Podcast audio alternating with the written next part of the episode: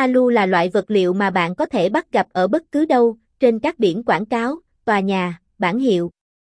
Với chất liệu bền bỉ, chống thấm nước, chịu nhiệt tốt, dễ dàng ứng dụng. Thế nên alu ngày càng được sử dụng rộng rãi. Tuy nhiên chúng có cấu tạo như thế nào, đặc điểm ra sao? Nội thất Di xin mời bạn tìm hiểu rõ hơn alu là gì trong bài viết dưới đây. Tấm nhôm aluminum, alu là tấm hợp kim nhôm phức hợp, có màu trắng bạc ánh kim, khả năng chịu nhiệt tốt, được sử dụng rộng rãi trong các công trình xây dựng hiện nay. Chất liệu này mềm, nhẹ và không thấm nước nên có thể sử dụng cả trong nhà và ngoài trời.